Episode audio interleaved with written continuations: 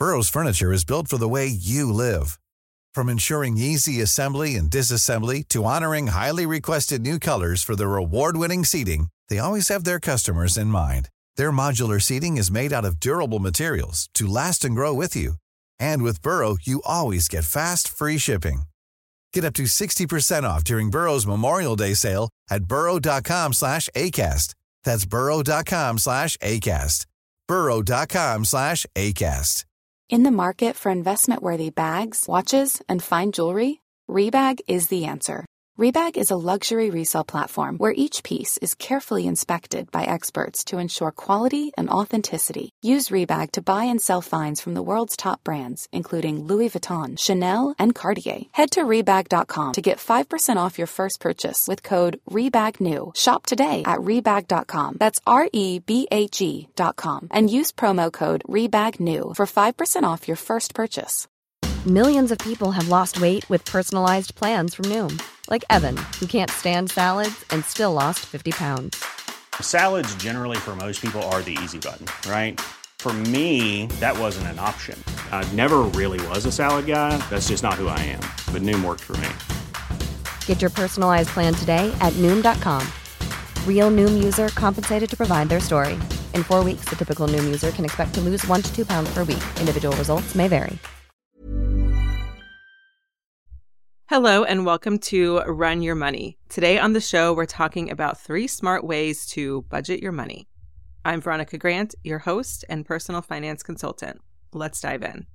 Okay, I am talking about today budgeting, and budgeting is, I have such a soft spot in my heart for budgeting. But I think a lot of people, when they hear the word budget, just begin to cringe and anxiety starts racing through their veins and all sorts of other bad things start happening. And maybe that's you, maybe that's not. Just notice what you feel when I said the word budget. But here's why I think a lot of people don't like budgeting and it gets kind of a bad reputation. There's a lot of hashtags and accounts on the internet about being a budget mom or travel on a budget or cooking on a budget or home decor on a budget. All of that implies that we're going to help you do whatever this thing is as cheaply as possible. And so then when people think about having their own budget with their money, I think a couple of misconceptions can happen. One is there's just resentment because, like, oh, I'm not rich enough to where I don't have to budget. I have to budget because I don't have as much money as XYZ person. I think another way that budgets get a bad reputation is when people hear the word budget, they just automatically think constriction and confinement, and they want to feel more free with their money, perhaps abundant with their money. And a budget seems to just be a damper on all of those things. I actually believe the complete opposite. Before we get to the three budgets that I want to teach you today, I want to first convince you why a budget is so wonderful if you aren't already on board or if you need some maybe some motivation to be better with your budget. So the first reason is instead of a budget being constricting and constraining, I actually think a budget gives you freedom and releases guilt about current spending. I have talked about on the podcast before, and I'm sure I will talk about it 10 million more times, where I had a lot of guilt about spending any money that was outside of my needs. I was always concerned about can I afford this? Will I have any money? Am I going to spend all my money? Will I be able to save? Will I be able to invest? And the moment that I started to embrace a really strong, thought out budget was actually the moment that I felt most free and the least guilt around spending. Here's why I have struggled with the scarcity mindset on and off for the majority of my adult financial life. Regardless of whatever was actually in my bank account, I always felt like I couldn't afford this or I shouldn't buy this for whatever myriad of reasons. But when I had a budget and I knew exactly where every dollar was going, and that I did have $100 or whatever it was to book that massage, I could actually show up to that massage and enjoy my time and really get the most out of it rather than feeling guilty about being there or spending the money because I was budgeting I knew that I could still easily afford this $100 massage while also having money left over for saving for whatever other goals I had, paying my bills, and then, of course, money for investing for later on. The second thing that a budget can help you do is it can help you better strategize on bigger purchases that you normally wouldn't be able to buy with your monthly income. So, let's say your monthly income after taxes is $6,000. I'm just making a number up. But you really want to buy a couch that costs $2,000. Now, depending on your cost of living, you might be able to afford that out of your budget, and that's fine.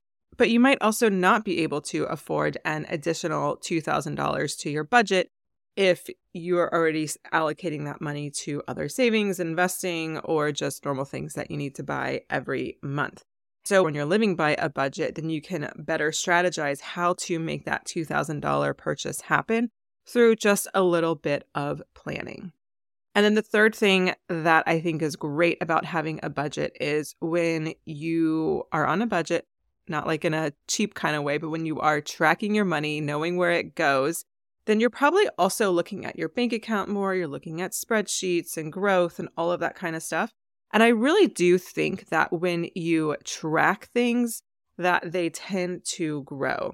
This is, I don't even know who initially like created this mantra, but like what you focus on grows or what you track grows. That's kind of like from the law of attraction, manifestation, kind of airy fairy kind of space, which I don't love. But I do think there is some truth to that, right? Like if you're not really tracking your retirement savings or just regular savings or whatever, then I don't know. I mean, if you have an automated transfer, sure, I'm I'm sure to some extent it's growing, but I do think there is something to seeing the number on your spreadsheet every month and watching that number grow feels exciting, it feels encouraging, and I think you're more likely to do things to help that growth, which is why what you focus on grows tends to be true more often than not. So I hope I've convinced you to at least entertain the idea of budgeting. I think the other thing that will help is I'm going to go over a few different ways that you can budget.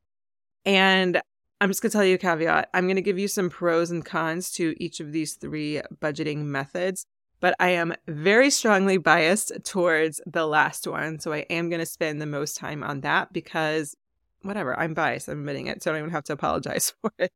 I just think it's the best. Maybe it's my accounting brain. I have no idea.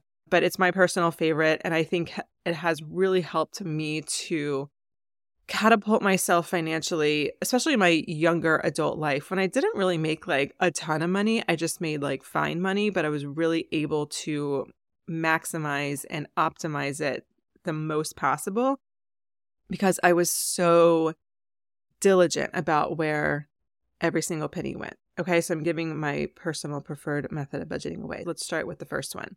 First one is the envelope method. You probably have heard this before. Dave Ramsey has popularized it. He did not make up the envelope method.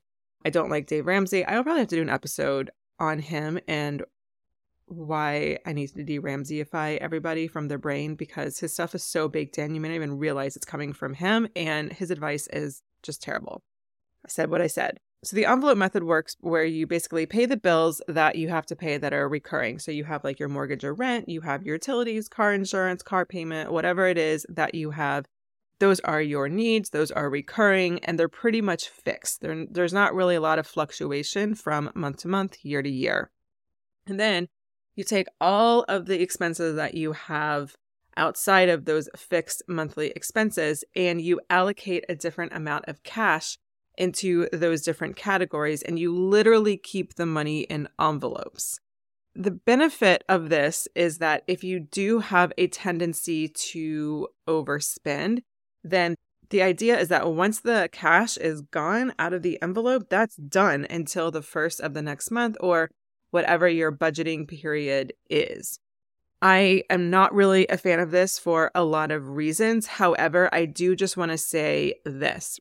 I've been connecting with a ton of people on TikTok, which has been so much fun for me. I'm having a lot of fun there. So if you're not following me there, I'm Veronica E. Grant.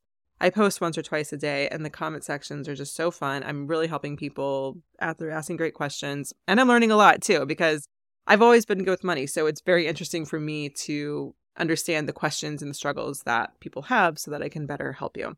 Anyways, I on a tangent for a second. So, what I have been told by people on TikTok is people with either diagnosed ADHD or think they might have ADHD say that the envelope method is really helpful for them. And it's the only way that they're able to stay on a budget and not overspend their money or go into credit card debt. I don't have ADHD, at least not that I'm aware of.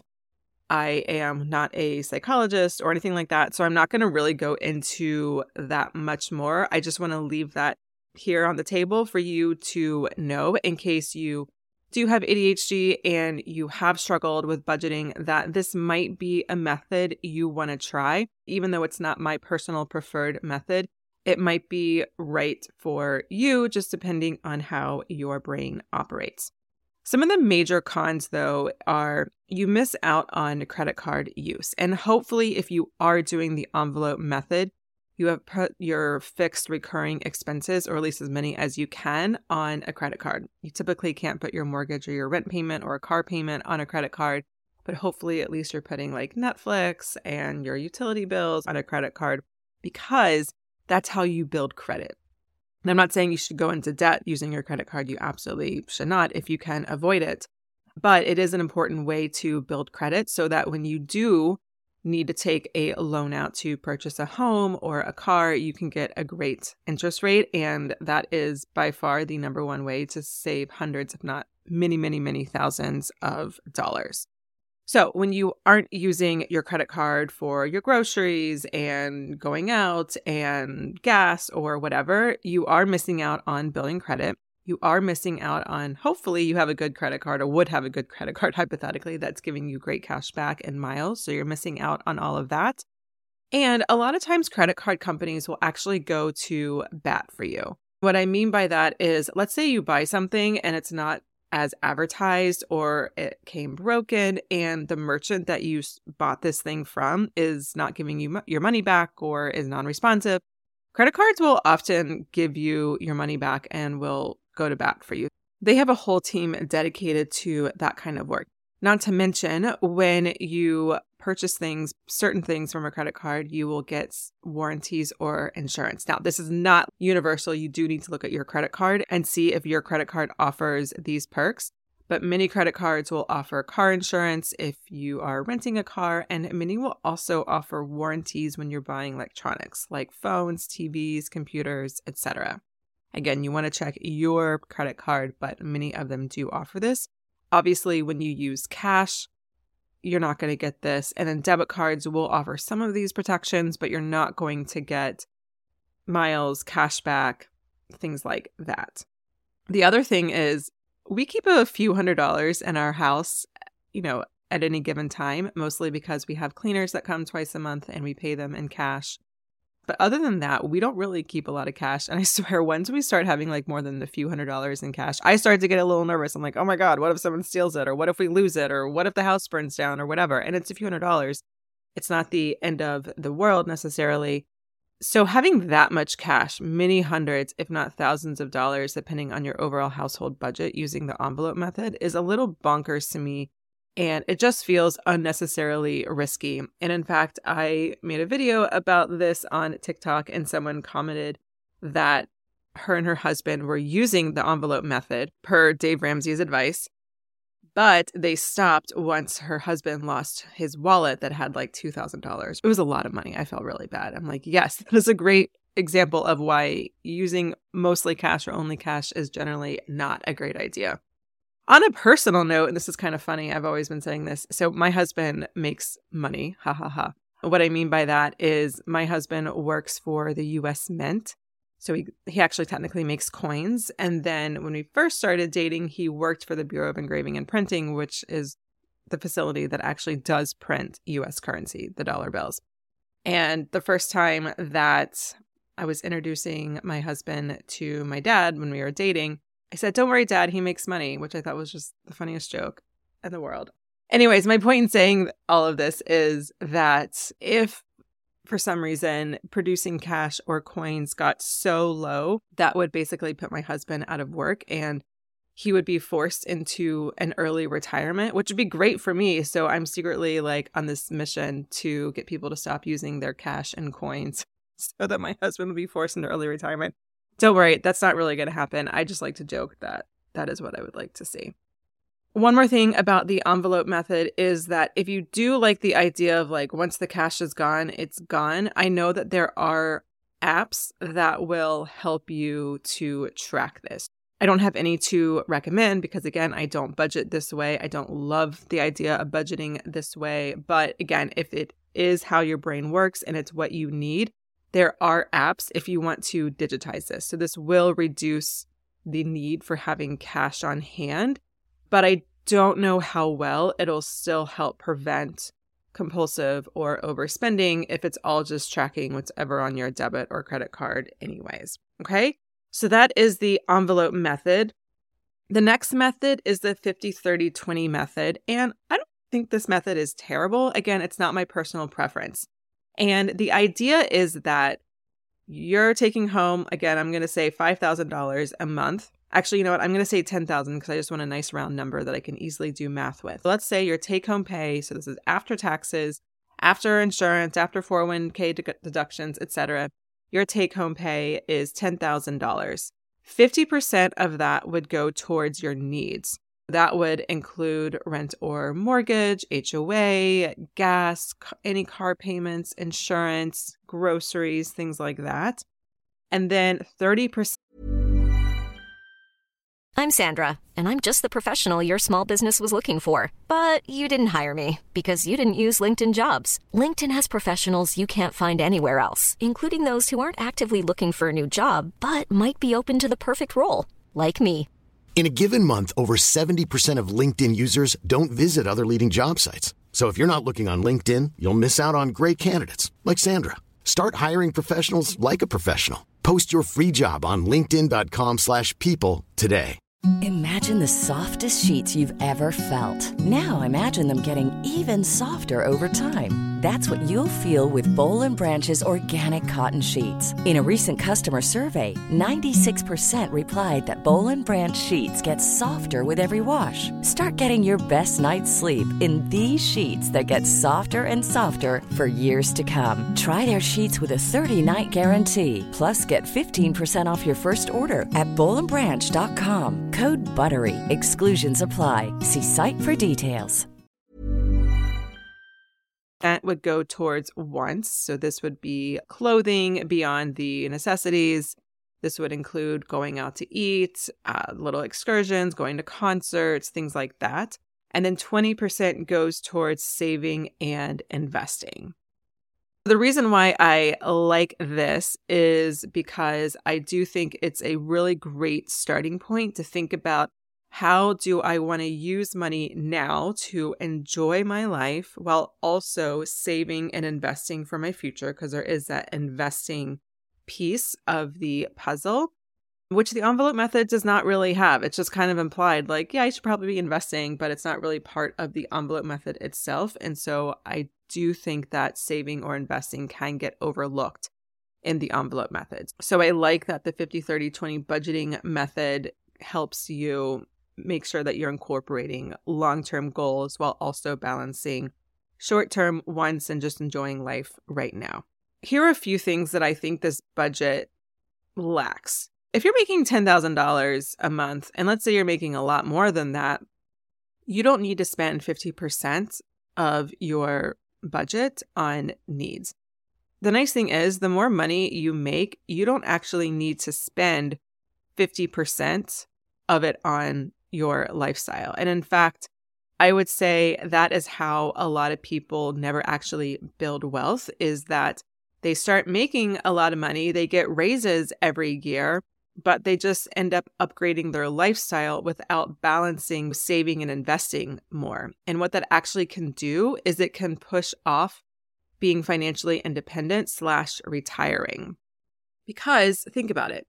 Let's say you make $50,000 and then you get a raise to $60,000 and then you're living as if you make 60,000 and you keep getting a raise every year or so until you're like at $150,000 a year, but you are living again as if you make $150,000.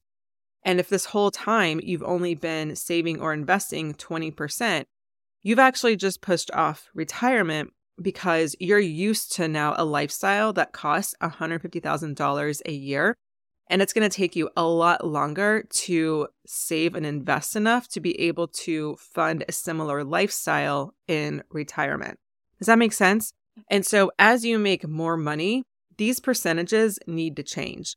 You need to be spending probably a lot less than 50% on your needs. And you can afford to do this when you're making a lot of money, right? Like if you're making $50,000 a year, spending only 50% on needs might actually be fairly tough. If you're making $200,000 a year, you don't need to be spending $100,000 on your needs, right? Because you're going to be saving for a long, long, long time before you can afford your lifestyle to retire on. So, this 50, 30, 20 budget really just works at a moment in time because regardless of how much money you make right now, this constantly needs to be shifting the more money you make. Your needs and your wants need to be going down a little bit, where your savings and investing percentage needs to go up so that you can keep retirement and or financial independence on track. Now, you might be thinking, "Wait, what? I have to spend less money the more money I make?" No, you're still spending more money you still have more overall money, but it's the percentage of your budget that needs to go down as your income goes up. So I think because of that, this 50, 30, 20 rule is just difficult because if someone's teaching it, that might not really be true for all income levels. And no matter the income level, it needs to change as income goes up. The other thing is that I have tried this budget and my brain begins to go in circles because, listen, obviously clothes are a need. You need clothing, right? You need warm jackets, you need underwear, things like that. Groceries are a need. You need to put food on the table. But is buying a $400 pair of shoes a need, even though it's technically clothing? No, that gets into the wants. And then, same thing with the groceries. At what point does the groceries that you're buying are they is that a need or is it becoming a want because you're buying i don't know a $50 steak so it just starts to get like really messy in my brain when i try to wrap my mind around it. It also gets messy on the spreadsheet and budgeting apps. I just i don't really like this method but again i do think it's a good place to start. And sometimes even just to check in with yourself to ask yourself okay am i saving enough? Am i investing enough? And the other thing that i will just say that i that I don't like about this budget is that it leaves 20% for savings and investing. When you're investing, you are saving, right? You are saving for your kids' education or your retirement or to retire early, whatever you're saving for. But it just happens to be an investment account because it's many years away. Fine. But then savings, it's like, okay, again, is this savings or is this really included in the wants category? Like if I'm saving to go up on a vacation, sure, I'm saving, but isn't this really a want? And then again, I think it starts messing with the percentages. And if people are saving 20%, that's really great. But if they're saving for things like a vacation or a house down payment, they might be misinformed about what they really need to be doing with that 20%, which is investing so that they have a nest egg, children's education fund, retirement fund, all that kind of stuff. So now we are getting to the third budget. And look, I'm biased. I'm not going to lie. I think this is the best. It's my preference for definitely my own money. And I think it's a great way to budget your money as well. And this is called zero based budgeting. Zero based budgeting has been popularized in personal finance, and it actually is an accounting method. So it comes from accounting. What it means is every expenditure has a purpose. So I have colloquially called this giving every penny a purpose.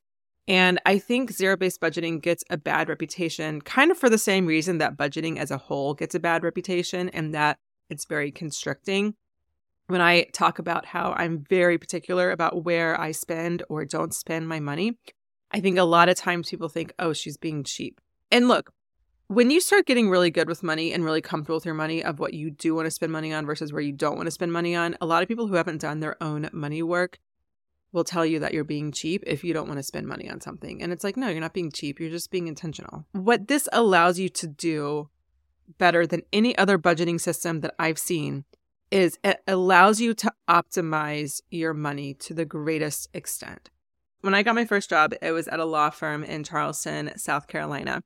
And my base pay was $45,000. And then there was overtime and bonuses. And I think probably when it was all said and done, I was making about 60, 65,000 or so a year.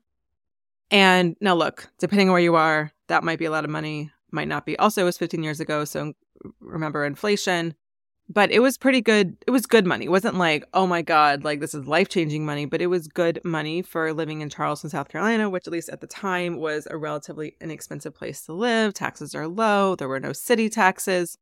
I also had no kids. I wasn't married, no pets. So my overall, like the biggest expense that I had was that student loan bill hanging over my head. I stayed at that job for two years, and during those two years, I paid off about half my student loans. I funded my emergency fund. I maxed my 401k. I maxed my Roth every year. I started doing some taxable investing and I went on a trip to Brazil for two weeks. Went to Boston. And I also went out with my friends and I had fun. I enjoyed my life. And I truly believe the reason why I was able to do so much with not like the most amount of money in the world is because I was so intentional as to where my money went, where every single dollar went.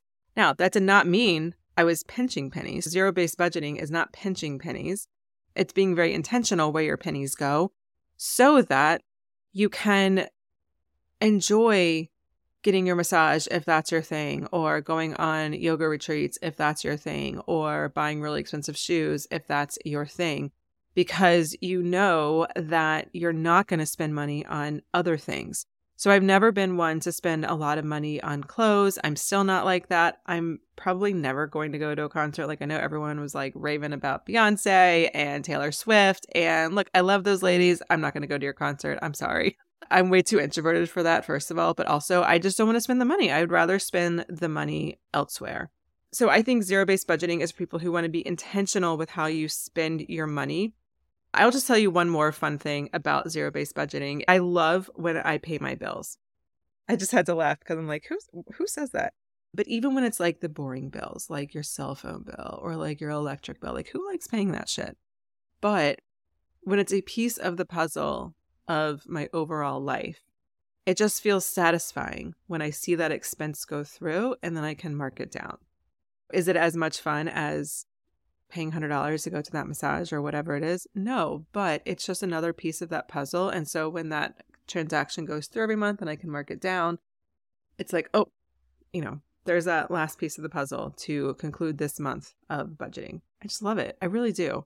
I'm actually working on a spreadsheet with my husband to do this because I haven't really seen an app or a spreadsheet. A lot of spreadsheets will use more of like the envelope method or 50 30 20 method and I really like the zero based budgeting method. And so my husband and I are working on a spreadsheet to help you plan your expenses, plan big expenses, your monthly expenses, see how long it is until you can retire slash are financially independent. If you did my run your money workshop or if you worked with me one on one, you have seen a very primitive, very primitive version of this. But we are working on it. Well, here's what's really happening. I'm telling my husband what to do, and he's the spreadsheet wizard. So he is creating some really cool calculations. So you'll be able to see some cool things with your money.